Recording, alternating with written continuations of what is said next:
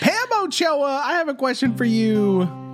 And my question is you're a bowler. You bowl often. You go out and you this is how you decompress, it's how you relax, it's how you have fun. So my question is is you know, I'm I'm always interested in the like you bowl a lot. So I want to know you know, do you have like, are you down with like the bowling techniques? Do you flick your wrist a certain way to make it move?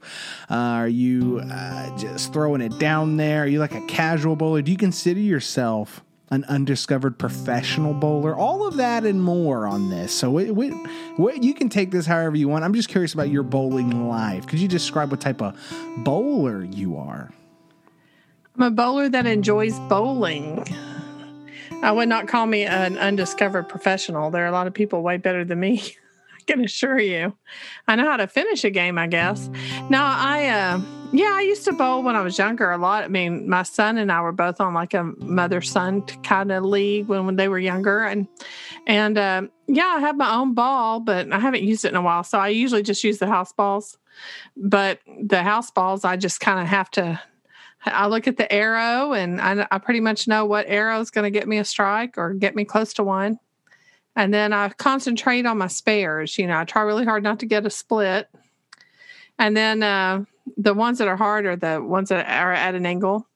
And sometimes I'm pretty good at, you know, when there's only one left, you know, got to try to hit that one. So, yeah, I mean, I hold my own.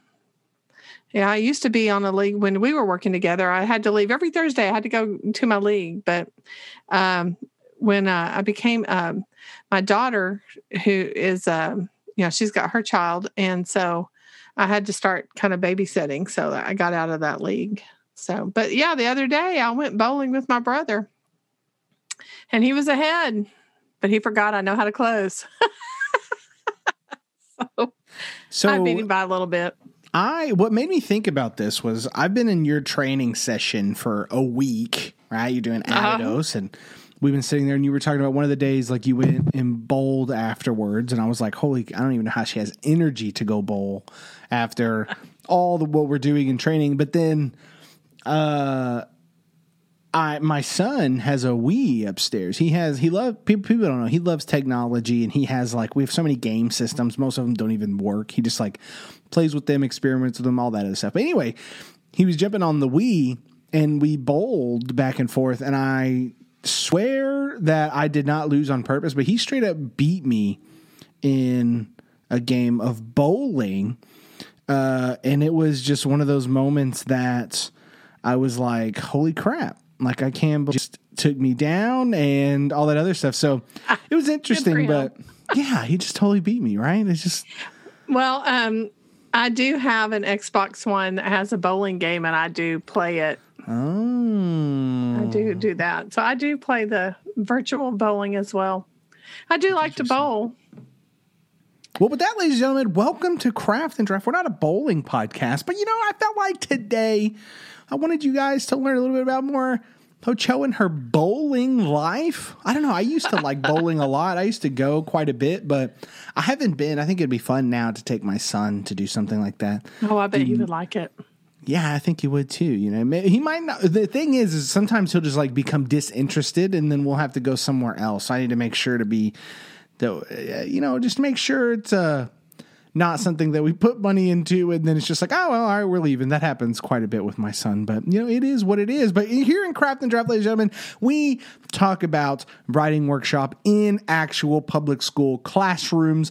We bring our own insights, we try to highlight other people's insights, and really these are just discussions. We just we're passionate about this stuff. We're not, you know, we don't consider ourselves at the at the top tier of anything. It's just two people who love PD, pedagogy, teaching, kids, all of that stuff. And we just love having these conversations. So hopefully you're here for a great conversation around workshop and everything else that it has to do with. But uh, today we're actually going to be diving back into the subject of grades. What does it mean to pass?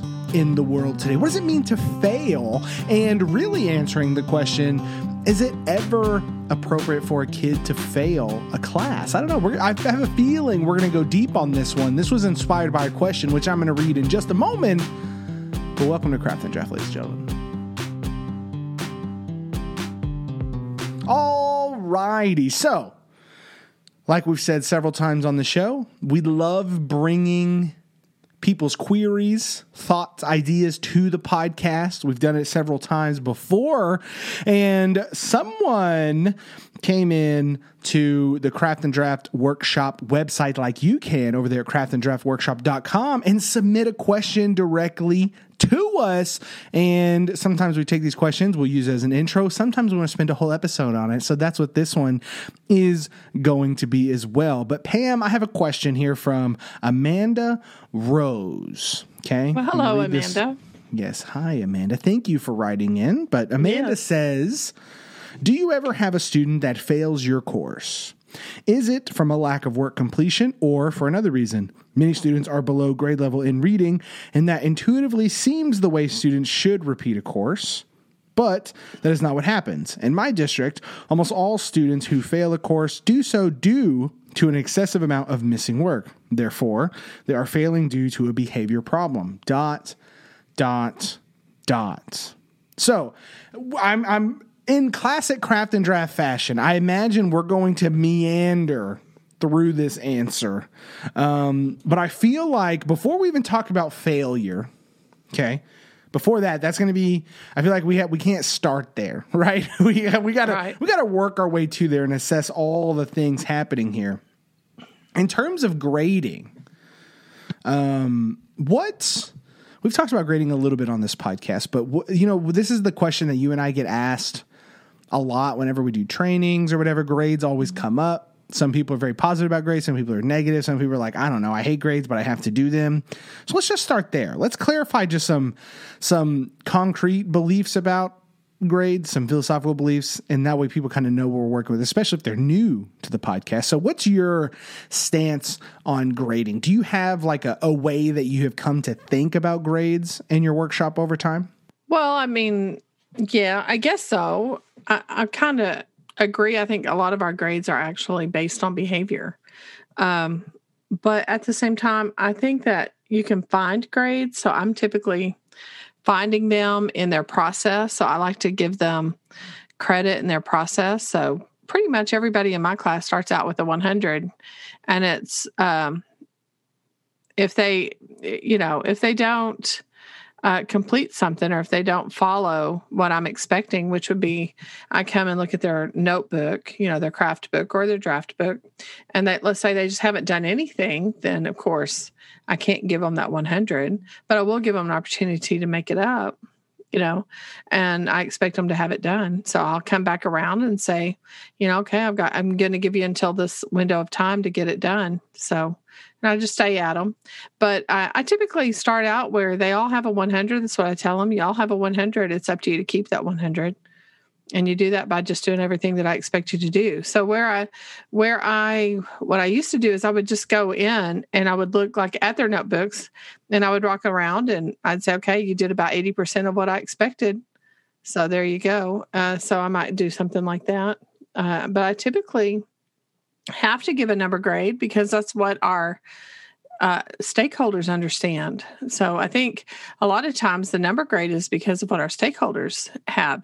Me, I think it's a middle level, a middle, high, low, which I think I've talked about this. You know, so if high would be you've met every one of my expectations and then maybe even exceeded it. Middle, so I like to kind of look and see where they're at. Middle would be, you know, everybody about average, and then low is where you're not quite there. And I like to look at it based on their standards. And then from there, I might assess a grade. To me, a, a, a grade is not, I just don't think it's that big a deal personally. Um, I do think it's a big deal when you get in high school because they're fighting for that GPA because of the way our system is set up.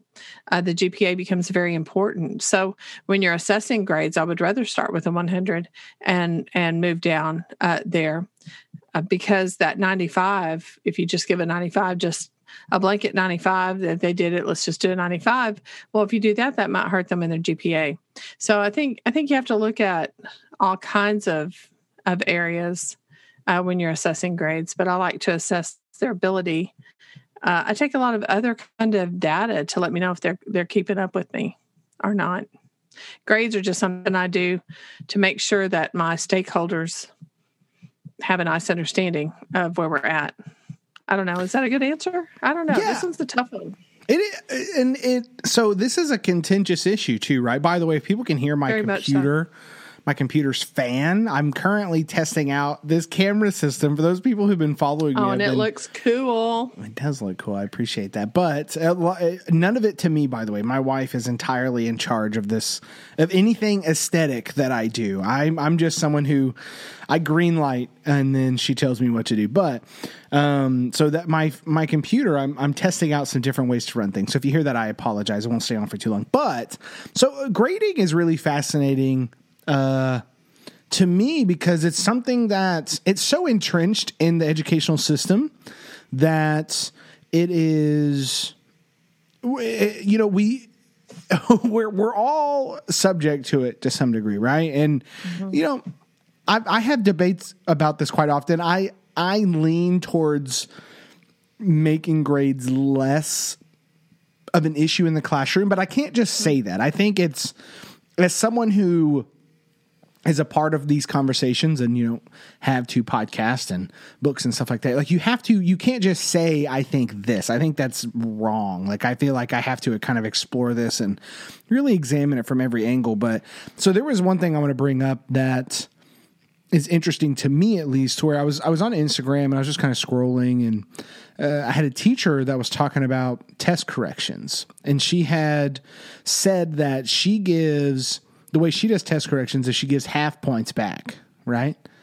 And so in my head i was like why? Like if if they're legitimately getting their points back if they are legitimately uh, doing something that proves that they know it not that they just took something and like you know took a test back just circled the different answer and brought it back something like this something that was substantial that showed them that they gained the knowledge right?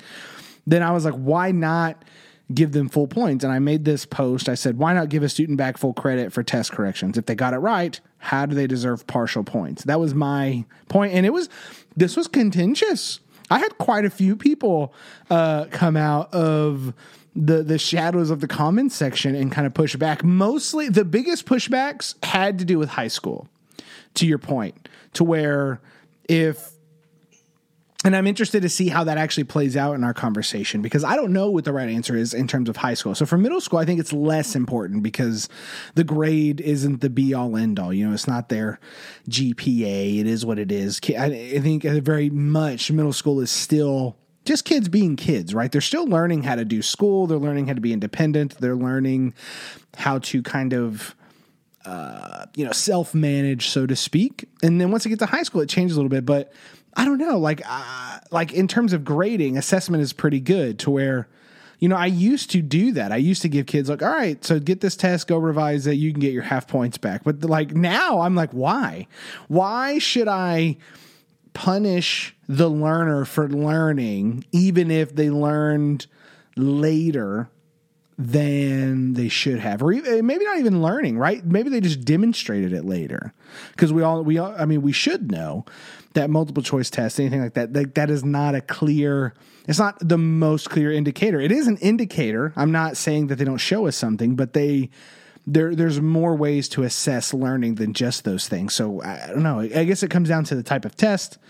What is it? But do you see anything uh at the but two questions do you at the middle school level do you think it's wrong to give back full points if they truly are demonstrating mastery um on an assessment regardless of when um and then same same question for high school is there is the difference in high school because gpa uh hunting or so to speak is so focused on D- does it change once we reach high school Well, I don't think it should change once you reach high school. I think it should be about the learning.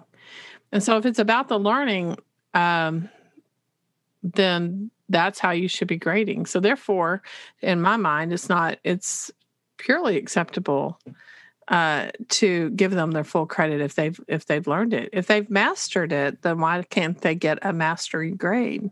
Yeah, and that um, shouldn't affect their GPA, right? Like if we no, so if like let's that's let, how your system set. If, if as long as you're fair to everybody, as long as you have everybody has equal opportunity to do the same thing. Now, if you're cherry picking and you're saying, well, you know, you're really close to that, you know, 4.5 or 4.12 or whatever it is um, and so i'm going to let you do that but over here you you know you might make a 70 you know i think i think you can't cherry pick yeah i mean i guess this would come down to people so if people really wanted to explore this i think at the high school level and there's probably people that are already doing this, probably listening to this saying, we already do this Chastain, but there, if people really wanted to kind of free up the grading at the high school level, uh, specifically for assessments and whatnot, I feel like it would it would take um, a policy such as you know you have until this time to make up the grade, right?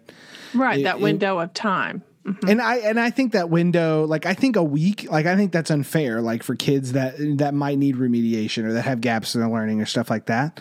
I think you know in my mind, grading period seems the most fair of a compromise. In in mm-hmm. in the world being perfect, I wouldn't care if they could if they could take that first that if we if we look at fiction at the beginning of the year and don't look at it again until the end of the year and they're able to show me master by the end of the year like i feel like that should be able to affect the grade. That's perfect world scenario. Like i'm i understand that there's a million systematic complications with that yada yada yada. But i don't see how giving kids until the end of like the grading period or so like for us it's six weeks some people do nine weeks um et cetera et cetera. Like why would that be an issue the Molly issue is if i don't have a problem with taking the work as late as possible but um my problem is i have to have time to grade it. So i have to stop it in a way where i have time to grade it. So i'm i'm restricted within the the boundaries that are set up for me already in the system so yeah, I don't have a problem with that, but I do have a problem where I, I, I, I just tell the students, look, y'all are making me run out of time. I'm about to run out of time. I want to hit on high school just a little bit. I was up there for 15 years, and I taught I taught ninth grade mainly. I did teach juniors. I did teach the junior theme. I taught sophomores, but I had um I had a, a a teacher that taught juniors. She taught the AP subjects, and I taught the pre AP subjects in ninth grade at that time only on level when it came up to at, at that time when I worked with her.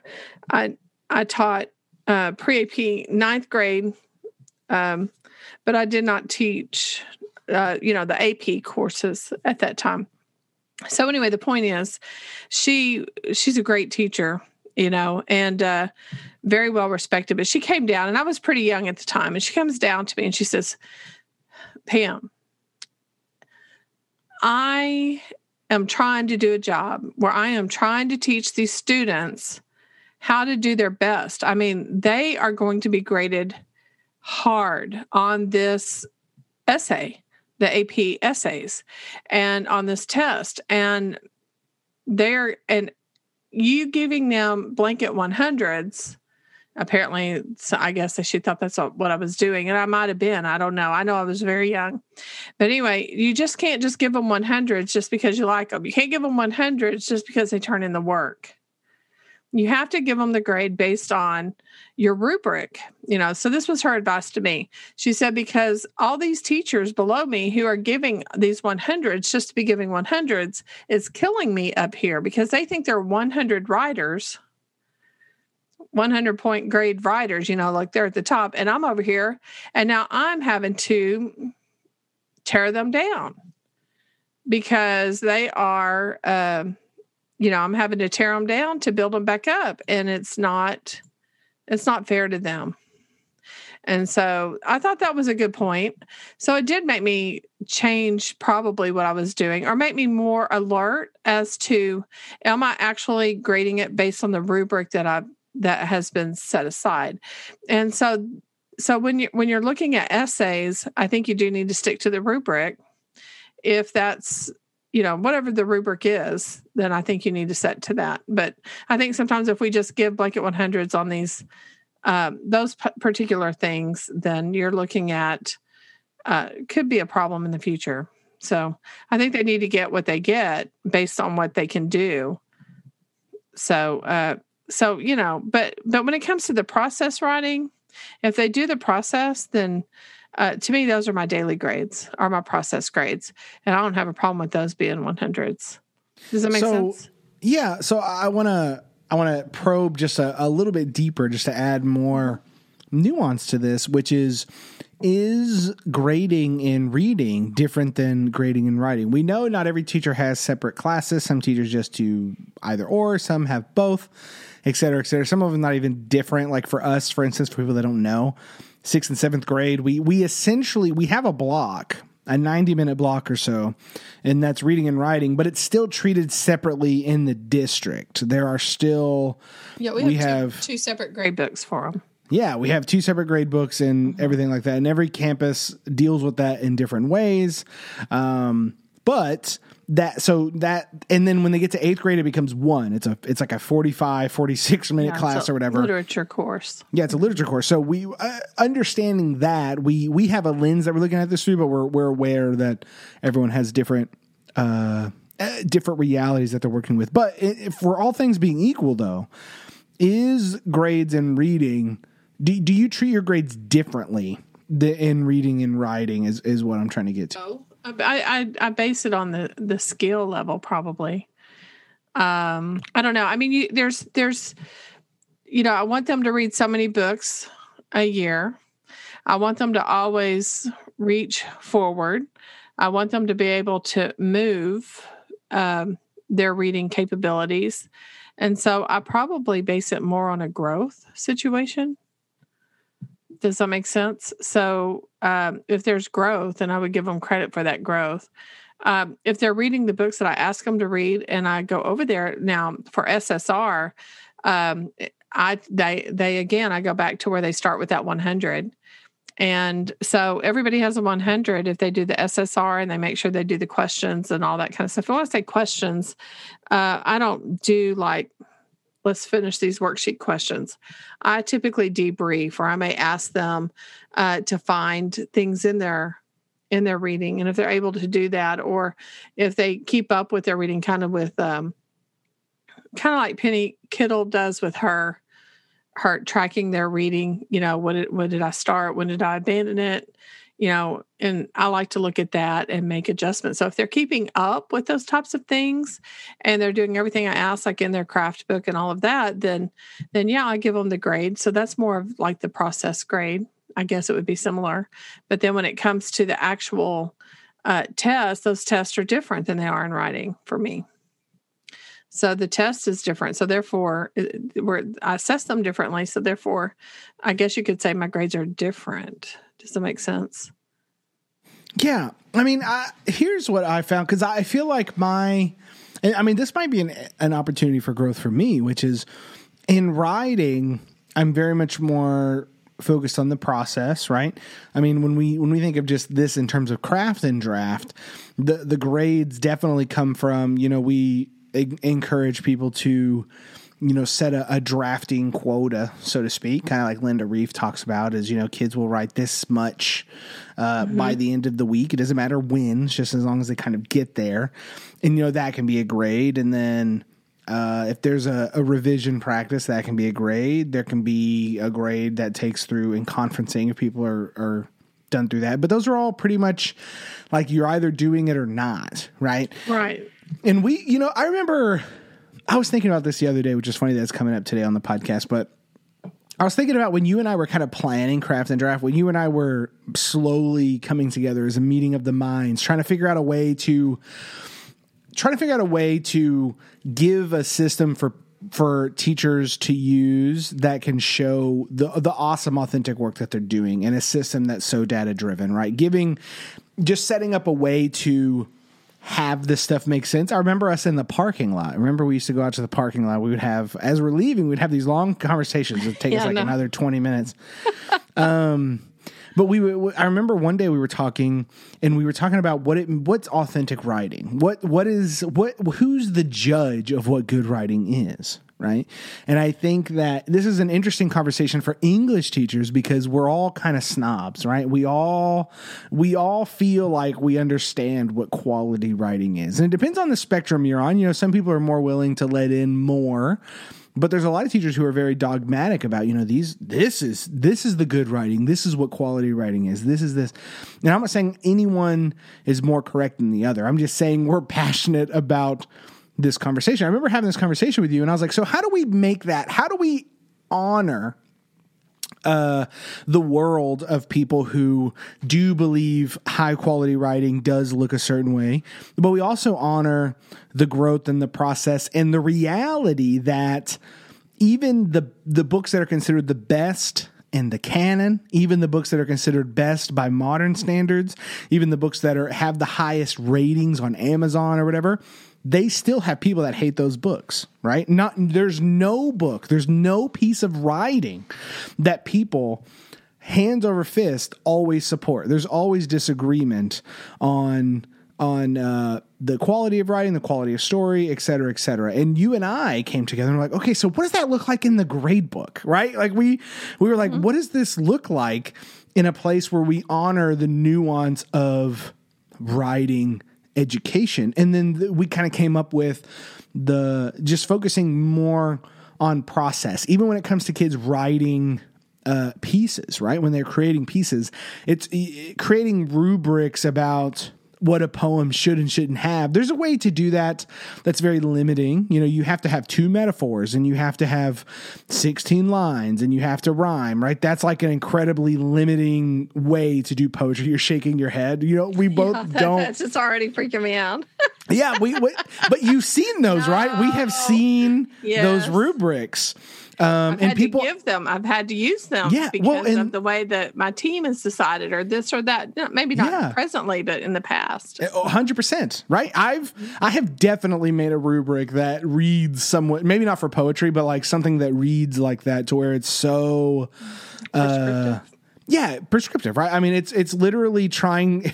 It's the it's the it's the facade of authenticity, right? So um, but then, kind of on the other section, you know, there are ways to open that up a little bit um, to where, you know, if you are focusing on figurative language, it can be more of a figurative language, you know, there uh, something in the rubric that says like, uh, a piece of figurative language that is present throughout your piece, right? Or a piece of symbolism. You can do that stuff too. And even that, I think that's better. And I think that's interesting. And I would be willing to talk with people about whether that's good or not. But I, I I even go beyond that and I'm like who cares? Like when I sit with a student I want to know how they used our learning in their writing how what is present from what we've done in classroom so is there a mini lesson that inspired them? Is there a piece that inspired them? Uh and then really look at what was their purpose and then do they believe it was effective? And then have that conversation with kids in this final kind of assessment of their writing. There's more pieces to that but for the sake of the podcast i'll summarize it. But that that process of just going okay so what was your goal with this? Okay sweet. So their goal was to do this. And then we talk to the student about were they effective in it and then we can talk about well i think you were effective in that or i think you know this was mostly effective but i think you get lost here but I, I don't think th- I think that conversation is so nuanced and so powerful. I don't see how we can give them an 85 for something, you know what I mean? Or a 70 because if they're doing if they're publishing regularly. So in in other words, I think the writing workshop grade should be much much more about process and pro, not pro, process over product, right? Not so much the end goal because the end goal is going to be especially if they're authentically writing, it's going to be as varied as the students are varied in your classroom. So you can't set a general standard, but you can set a standard of, okay, you need to publish two pieces by the end of the six weeks. You need to have one piece published that's gone through the entire publishing process. And so that humanizes that writing grade side. Now, all of that to say, the reading I treat entirely different. And I think this is a product of standardized tests a little bit and our pressure to do that because for people that do not know, you know, the the focus of the government is almost entirely just on math and reading. Right. Um, which is wrong in my opinion, but it is what it is. So we have pressure to move the data on our reading test a certain way. So a lot of my stuff is I do like we have like they need to get through like a certain amount of pages read. Like that can be a great. So that is process. The process of them reflecting on their reading in their craft book on the left side, connecting our mini lessons to their reading on the on the left side of their journals and whatnot. And that's powerful, but at the same time, the end product for them is if it's not a project, it's usually a test. And so their grades on the reading side tend to be on average they're lower because of that standardized test at the end. And i, I don't know like saying it this way it makes me feel like uh, we need to alter it even more. But it's like i feel like we've i feel like we're as broad as we can be uh, with the system at hand. Like you can only do so much and and still be compliant within your job's parameters. I don't know. I, I feel like I'm rambling, so I'm going to pass it to you. Is there anything there that you want to comment on and push back on or whatever? Ramble. Just ramble for the next ramble. thirty minutes. yeah, I mean, um, yeah, I think the standardized test has definitely impacted the way the reading grades go. I think I agree with you there. I think though that um, one of the things that I told you I was writing on the other day, and that was portfolio, talking about that. I think there's more than one way to skin this cat, so to speak. And and by the way, I have two cats, and I would not hurt any children or any kitties. They're like my children. But anyway, um, so but but the thing is, is I think like using portfolios, I think using project based learning, I think uh, using just projects in general, I think varying up the way that you do your assessments. Uh, I think the conference that you're talking about, I think you can learn so much about that. Um, I've even been known to take their beginning and middle and end of the year test and kind of probably not mathematically correct, but put some sort of number that kind of matches the growth that it's telling me about uh, for daily grades or even maybe assessments, depending on what I'm trying to show. Um, what I don't want though is I don't want if this child is going to take that standardized test in reading and there's no way they're going to get close to even approaching grade level, right? Then I've got to make sure that they're not getting all 100s in my class because then that doesn't match. So I want to make sure that what I am showing in the grade book matches that end result some way or another. Does that make sense? I don't know how to go. I mean, I think grades are arbitrary personally. I think they're pers- they're very personal. I think people do it the way they understand it. And I think for something so subjective, it really does impact people greatly. And people put so much on it. But but I do think that there needs to be a match of your grade book. I mean, they don't have to fail, but they at least need to probably be in the lower grades that pass if they're not going to pass that standardized test. So you're hitting on something that Uh-oh. you know it, well, it's gonna it's gonna lead us back into you know officially answering these questions, right? I, I knew we needed to kind of meander through this and just kind of talk about it because there's so much. Uh, I refuse to believe that anything in education is black and white at this point. There's always so much to discuss. There's there's opinion, there's fact, there's policy, there's all kinds of stuff here. So when we look at these grades, what we're talking about here is you and I have similar outlooks on this, which is that grades are arbitrary, and I that I think is an immutable fact. It even in the instance that grades are not. So let me clarify that because I know it sounded like I just contradicted myself. So grades are arbitrary in the sense that let's say you lay out an entire rubric throughout your let's just say a unit. You know exactly what it should look like if kids master content right? You have laid out every aspect of that. So even on this on this basic level it's arbitrary because your your level or your district's level or the state's level or the country's level those levels are still arbitrary right? Like there is no black and white oh this child can now inference with fiction right? There's all kinds of nuance and subjectivity that goes into that. Also, the quality of the assessment, quality of the person reading the assessment, quality of the ability to analyze data. Um, so you, I mean, yeah, there, there's tons of variables, but it's so I don't. I feel like some people break out in hives when we say that because then it becomes, well, what are grades? And I think that's a great question to ask. I think that's a strong question to ask in teaching: is what are grades? What do grades do? I had a great mentor one time that said, he goes, in your grade book, if you're not using your grade book to build relationships, you're doing it wrong.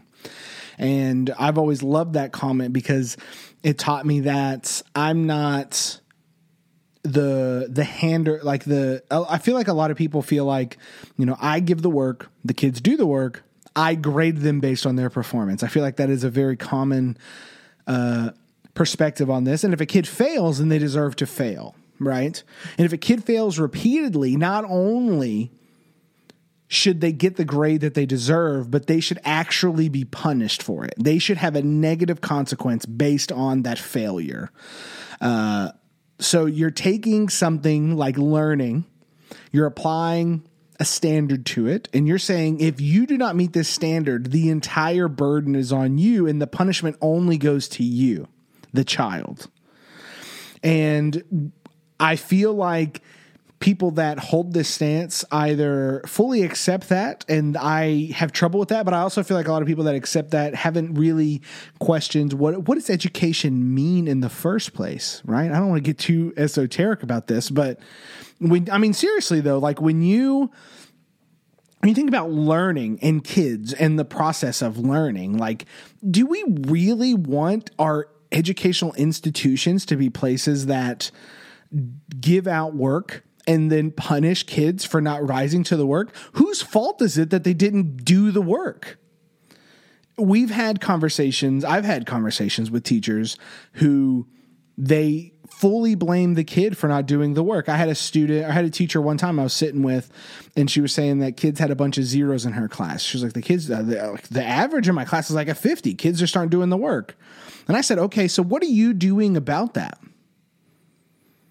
And she goes, Well, it's not my problem. They need to be doing the work. And I'm like, Okay, that's fine. Like, philosophically speaking, if you believe that kids should be punished for not doing the work, if you think kids are lazy, if you think all of these things, awesome. Hold that belief. It doesn't change the fact that they're not doing your work. Whose job is it to get kids to do the learning? It's ours. So even if that's true, I'll let's let's give you that argument. Whose job is it to get kids to learn? Whose job is it, Miss Ochoa? Is it the kid's job to innately know why this stuff is important to them, or is it the education? Is it the is it the institution? Is it the teacher? And I, I want you, if you disagree, I want you to push back on that. Like, is it like is it okay to say the kid didn't do this, therefore they get a zero, whatever? They fail because they didn't do this, or does that? Are we missing the mark when we say those things? I feel like I've gotten set up. no, it's not a setup. On, I'm teasing you. Um, well, let's see here. I I I have sat in those conversations. I know what you're saying. And to me, if you have a problem, let's say if you've got typically you're going to have an outlier that's not going to do the work okay you're going to probably have I would say if if you have above 10% not wanting to do your work, then I think you need to to actually reflect. So when I'm looking down and I'm seeing all these zeros and COVID was probably the first time that all these kids that were online, they were not turning in the the work, quite a bit of them. So, but it was my job to make sure they understood it. I have to ask myself, why are they not turning it in? Is it because they don't understand the work? Is it because they're having computer problems at home? Uh, or is it because uh, they're not interested in the work? Because if they're not interested in the work, then what am I doing to get them to be interested in the work? If I'm putting out work that's just, I'm sorry, crappy work, right? and I'm just, and what I mean by that is I'm just throwing together a bunch of questions and say, answer these questions after you read this text. If you do this, you know, if I'm not giving them thought provoking questions, if I'm not giving them questions that cause them to reflect upon their own work, their own learning, their own craft, their their reading and their writing if i'm not getting them to do those things then they're not going to be interested in it. So what am i doing? So yeah i think i think a large uh, responsibility does fall on the shoulder of the teacher especially if you're looking at your whole class. Now and and you're seeing like if there's like a majority of them not doing the work i do know that um, over the years i think it's kind of getting to be harder to get the kids to do the work um, than it was when I when they were younger because or when I was when I was younger because it just was expected that you did it and so I don't know it's just a different it's a different time. Is that a, so here's my question. I have mm-hmm. I I think my answer is clear on this but I genuinely want your input which is is it okay to say this is the work that's that needs to happen? If you don't do it you have a negative consequence. Like is that pedagogy that but it like because you said it was a thing back then and there's a lot of people that believe that we've watered down education that we have uh, simplified it to a degree that anyone can pass and we're failing kids by by virtue not necessarily failing them but we're failing them by not holding them accountable is it is it is that a correct response? Is it, and this is getting back to um, Amanda's question, which is, you know, she has kids. Uh, according to her, the people that are the kids that are failing are kids that are failing because there there's an excessive amount of missing work. So in this in this context, is it okay to say this was the standard we set? We said you have to do this work. You're not doing the work, therefore you fail. Is that an okay thing to happen in education today? I, you know, you really have me thinking, and I'm I'm not really appreciating that. this is my uh, revenge for the week of training. You. yes, that's what we get. You know, um, Gosh, I, there might not even I, be I a right you, answer, right? No, there's not. But but I want to I want to answer it, and I'm thinking about my own way of doing things. And one of the things that I do that I think I don't have that big of a problem most of the time, and that is, uh, and I'm gonna I'm gonna cancel out COVID. That was just a weird year, but but all the other years, um, what I do is I have the kids I just give it back. I just give back the work. It's not up to my standard. I'm sorry. But um gosh, you just you didn't do this. I'll have a conference and I'll say, okay, you've got this many days. I need you to do it. Can you please do it tonight? Or uh, I'll let you do it. How about this? I'll work with you a little bit. I'll let you do it when you walk in tomorrow. And, and, you know, I give it back to them until I'm happy, until I'm satisfied with it. So by the time I get it back, then it's already it's good work. Does that make sense? So I give I give students opportunities to redo until they mastered it. And I don't take points off when they do that. So because they turned in something at the right time. You know, I just don't take off a lot of points for late work. I just don't. I see, and I don't either. And I, I don't, I don't take off any points for late work. Actually, I'm, I'm if it if I have to have a, a hard cutoff just because of grades. Um, but within that grading period, it's like if you get it to me, you get it to me. But I also don't assign things like that, really. You know what I mean? Like I, in my class, I don't, I don't put myself in the scenario for someone to need to get something done uh, within like that day. Like I don't assign an assignment that day that needs to be done that day or by tomorrow. They have the the writing is almost entirely it's it's mini lesson focused but it's it's entirely based on their independent reading so it takes them however long it takes but i don't assign any of that. It's the process of them interacting with their books every week. So that gets negated. I'm not handing them reading worksheets with questions and stuff. Every once in a while, I'll do a formative where, like, I'll hand them like a passage or something with like a few questions just to check to see if we're on the right path and to kind of, you know, because I do have kids that need to take the test or whatever. And then in writing, it's entirely based on their process in publishing. So uh, that problem is solved a little bit for me. But uh, can I tell a story real quick? So sure. I failed every math class in high school, like almost like I, at least a semester. So I was, I remember being like, you know, I was supposed to be a junior, but I was technically a sophomore because I was in sophomore classes that I had to retake and everything like that. I think to that stuff, and I'm like, I get why I didn't pass. Like, I didn't do the work, I failed the test, all of that. Did it help me? Did it help me at all going through that? And I think that's the key question. We th- I think we think about grades in terms of justice, right? You deserve this. It's justice that you are held back a grade. It's justice that you have to go to summer school. It's justice that you have to feel the repercussions of what you did, regardless of your circumstance, right? For people that don't know, you know, my mom was in jail. I lived on my own for a good point, point of time. I was in an abusive household with drug addicts and everything. So none of that mattered, right? It was justice that I failed. It was justice that had to do those things. And I feel like this, it, we have to ask the question who is being served here? Does it make the teacher feel better to fail a kid? Sometimes it does, right? I've had conversations with teachers that are like, no, they deserve.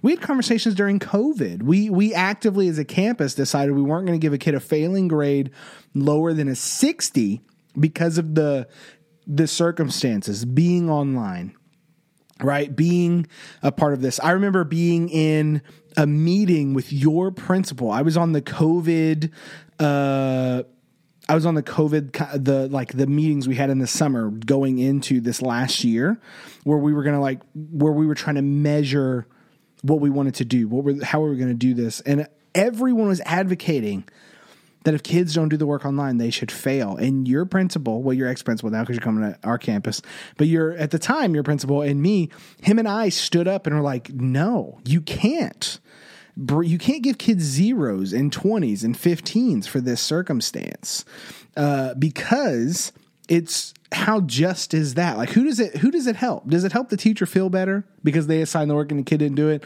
Or does it actually help the kid learn? And i think that is what this whole thing comes down to. If your grades are doing nothing but punishing kids then i think you're doing grades wrong. However if your grades are serving to get kids to be more engaged learn come to tutorials, all of those things. Like if you're effectively, if your grade assigning is effectively getting kids more engaged to learn more, then I think you're doing it correctly. I don't know. Is that a good summarization of this problem? Yeah, I think you're I think you're right. I think I think when you look at your grades and I think if they are as um, Miss Rose said, uh, based on behavior, and you got to really think about yourself. I mean, think about that. If they don't put their name on their paper and you give them minus 10, that's behavior, isn't it? That's not mastery of the content. And who does that help? I mean, I think the it even doesn't like really help anybody. Why don't you hand it back to them, let them put their name on it, and then you take it in. You know, yeah. and you tell them, look, I can't grade this if I don't have your name on it. Can you please put your name on it now, please? Now, you know, in the future, you might have another teacher that, you know, well, you know, so you work with them. I try to work with them like that. Um, if they turn it in late and you give them those grades for that yeah I, I, agree i think that's behavior.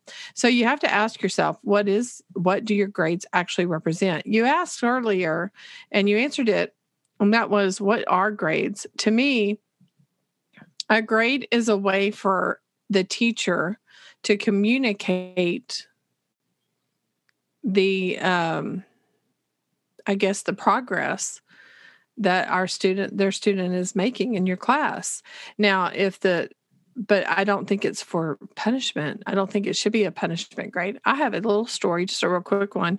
My brother still talks about it today. It's not about me, but it is about my brother.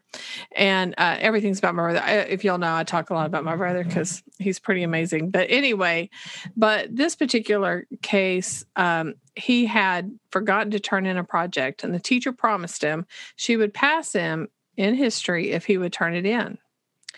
And, you know, in Texas, we're big uh, American football people, right? Big football people. Well, my brother is a, was a big deal football player. And uh, anyway, and he, uh, he did the work. My dad, who was a teacher up there, made sure he turned it in, walked him to the class because that's how my parents are. You did what you're told. Um, he did it. They turned it in, and she failed him with a 69, and he didn't get to play football. So, guess what he remembers? He remembers doing a project. He feels lied to, and he didn't get to play football. So, so who was helped? In, who was helped that. in that situation? Nobody who felt better at the end of that. I think I think his history teacher was proud of herself, but I don't think it helped him any. And if we're here for the students, then I do think that's a, a valid question. Who are we helping? Now, sometimes we are stuck within, and that's why I was saying the stakeholder understands the grades A, B, C, D, 100 through uh, 50. You know, they understand those grades. That's what they were raised with. We have not been able to, I mean, the best grades I think would be if you could anecdotal grades, but you're dealing with 180 kids. We're not going to, or, or less. I'm sorry, just depending on your school. I've had as many as 176. Sorry. But I think really, you know, you're dealing with over 100 kids a day. So creating those anecdotal notes and putting them in a form for this for the parent would be difficult i think as a as a big you know as a whole process like a whole system. So what's easier what's faster what's cheaper less expensive those grades. So we have to work within the parameter of those grades. But I think if you're actually looking at that grade, that grade should interpret to you something. If my students are in the 70s, then I know for sure that if they're in the 70s or in the 60s, but in the 70s, then they are not performing where they need to be performing. And so what I need to do is make sure that's my group that I intervene with my kids that are making A's, and I've had them where it didn't matter what I threw at them, there was a 100. I had to give them a 100. They were the best. So, what am I doing to encourage that kid to increase? Or am I not doing anything for him to stretch or her to stretch themselves so that that um, that they have to be stretched? So, what am I doing? How am I moving these kids forward and my grades need to interpret that for me and that way i can explain it to the parents. So that's kind of where i'm at with it i guess. I mean this is really a hard topic. Well of course it is and i'm this is going to be something that we cycle in quite a bit and yeah. uh it, it's a topic that I think we need to think about more. In all honestly. and you know, I love Alfie Kohn's take on grading. If people have not heard Alfie Kohn or read his stuff, That's just right. look him up. He has great blogs about grading and whatnot. And I he he speaks in a sometimes he speaks, you know, kind of like an idyllic world, and we're not quite there yet, but I think it's worth reading. But I want to I want to circle back just to her first Amanda's first two questions, kind of cap this conversation off to make sure that we cover this. Um, at least for her during this instance, but it says yes. so. Her first two questions are: Do you ever have students that fail your course? Is it from a lack of work completion, or for another reason? She talks about later. She says, you know, kids, she has a lot of kids that are below grading level or grade level. And so that intuitively, you know, it feels like, well, if you're not at grade level yet, then you should, you know, fail or you, you know, there should be something that is happening, some type of intervention, whether that's a failure to keeping you behind, whether that's putting you in remedial classes, et cetera, et cetera. And I, I, I gotta say, I agree with her that that intuition, right? Not completing work is not an indication that you can't do the work, right? However, yeah. if a if a kid does the work and demonstrates that they can't do the work or are struggling with the work, I think that's different. But I find that so I had a student this year. Um, he's on the autism spectrum. He's in general ed classes. He didn't do crap online. Okay, not one thing.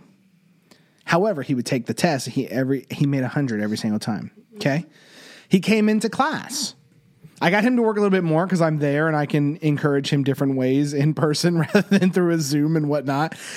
Um, so I got him to work a little bit, but he didn't do all of it. Still 100s, right? Um, there are places and there are philosophies about grading where that kid would still fail. Even if he's doing the test, he would still fail. I think, I don't remember who the thinker is, our our partner in seventh grade, Miss Burton, she would tell me because she quotes them all the time. But the idea that if a kid can pass the test you're giving without doing any of the work, they should pass your class. And I think that's an interesting argument because that's what it, that if we're doing assessment correctly, at least in the terms of multiple choice assessment, then it should be a summarization, so to speak, of their learning, what they've what they've accomplished, what they can demonstrate. Um, and if a kid passes it, let's say they do nothing and they pass every one of your tests, should that kid fail? I don't think so. No, And- pass them. And that's interesting, right? So to go to her, she a lot of her it sounds like the people in their district or in their school, they're being failed for zeros. And so my follow-up question would be, do you have evidence that they can do the work? Because if they're just failing because of zeros, I think that is an inequitable uh I think that is an inequitable practice for the types of learners because if they're neurodiverse, if they have different things going on, they have trauma at home, like there's all kinds of reasons why they might be doing the work. But if they can pass the test, the final assessment, the finals, if they're in high school, whatever it is, who cares? Like that, like that's that's my stance on that. Well, that actually happens to a lot of GT or gifted students. Yeah. Uh, they don't feel the need to do those notes. I have an, uh, an example. My son was not really uh, diagnosed or not diagnosed or whatever, but identified as GT. He didn't do something on one of the Hawaiian states test or whatever, but he's very smart. And so uh, his teacher called and said he will not take notes. He will not take notes. So I'm like, Patrick, can you just take the notes so I don't have to keep talking to the teacher? He's like, Mom, we're going to take notes on Charles Dickens. Okay, that's what they were doing. It was Great Expectations. And he said, Mom, I don't need to take the notes. I guarantee you, eh, I don't have to take the notes. I'm going to just, and I'm going to show you, I'm not going to take the notes. Everybody else in the class is taking the notes and they will make a lower grade than me. So, sure enough, he didn't take the notes. He gets a zero for the notes, right? He gets a 100 for the test. He didn't need to take the notes. I said, okay, then are you okay living with an 80 or a 70? And he goes, yeah, I don't, the grade's not that important to me because I don't want to waste my time doing things that I don't need to do. And I'm like, all right, whatever. I lost that one, but I felt like I felt his pain. I felt his pain, but it did put me in to know my students. I think it's very important to know your students. And um, there are a lot of gifted kids that will not do the work, but all I have to do is talk to them, and I know they know the work. I have I had another one. I'm like you. I had one very similar. Uh, it was like absolutely nothing. I called. The dad was distraught. He won't do his work. Well, of course, um, our district said if you were failing at a certain time, then you had to come back to school no matter what, right? So he came back to school. He was in my class. I'm glad he was in my class because I talked to him. I'm like, so tell me, why wouldn't you do the work? He goes, well, I just don't, I mean, I just didn't really want to do all that computer stuff. Well, sure enough, I mean, when he would take one of those tests, he scored, I mean, he, uh, on the state test, he scored, a, he mastered on the state test in reading. So, I mean, does he pass? Does he fail? Technically, he should have failed my class. I passed him because he's got a mastery so he's not going to go to summer school. Why would he need to go to summer school when he could master the state test, which is our minimum requirement for the state? So yeah, that I've I've had both of those, but yeah, listening to my son, it just kind of brought that up. So, um, yeah, I do not have kids that are failing if they can actually master, like through the test or through conversation, those things. If I know they can do it and move forward, then there's no reason to hold them back. And I, I and this is the I guess the challenge that I want to kind of push back to Amanda and you know eh, really look at what is happening in your campus. And if it is, you know, if kids aren't doing the work and they're failing, then I think that's a that's a conversation to have about, you know, whether kids should fail or get put in remedial classes and stuff like that. You know, there is still an expectation. You know, the, we try to be very real about this, right? We, I work at a campus that lives the life of not hitting percentages and having the state stare at you and and stuff like that. Like I, under no circumstance am I trying to push some some pie in the sky ideology devoid of reality, right? Regardless of what my opinion is, I understand the restrictions that we have. So my response, I guess, to to cap off this to Amanda is really look at you know if, if there's kids that are not doing the work and still passing, then I think the work that needs to change is from the teacher. I think the teacher needs to find Right. new ways to engage kids, new ways to run the classroom, new way, or maybe just that kid, right? Just some hardcore differentiation for this child that is so anti your work, um, but can pass your test, right? Um, but and, and if that is happening and kids are still failing, so let's say it is happening. Let's say kids are uh, they're they're not doing the work and they're passing the test, and so they're showing mastery in the ways that they need to. Then I, I would say talk to your admin about it and be an advocate for those kids and be be someone that sticks up for the the the varied experiences that we have in the school. But if kids are general, genuinely failing and they can genuinely not really show mastery regardless of the medium, right? Like they can't do a, a standardized test, their projects are bad, their writing's bad, their reflections are bad, you know, all of this stuff. There's just really no evidence of that learning. Then the conversation becomes, okay, so how do we how do we move away from punishment? Because pu- if you punish a kid like that, you're not doing anything good. Right. You're you're not. There, there's clear research um, that I should have pulled up. Um, but there, there's research that shows that failing in retention really doesn't do anything for the kids in the first place. So our schools and our admin and our teachers and our, our just uh, education as institution, we have to ask the better questions. Not how can this kid get? How can we punish them into submission? But how do we create a system?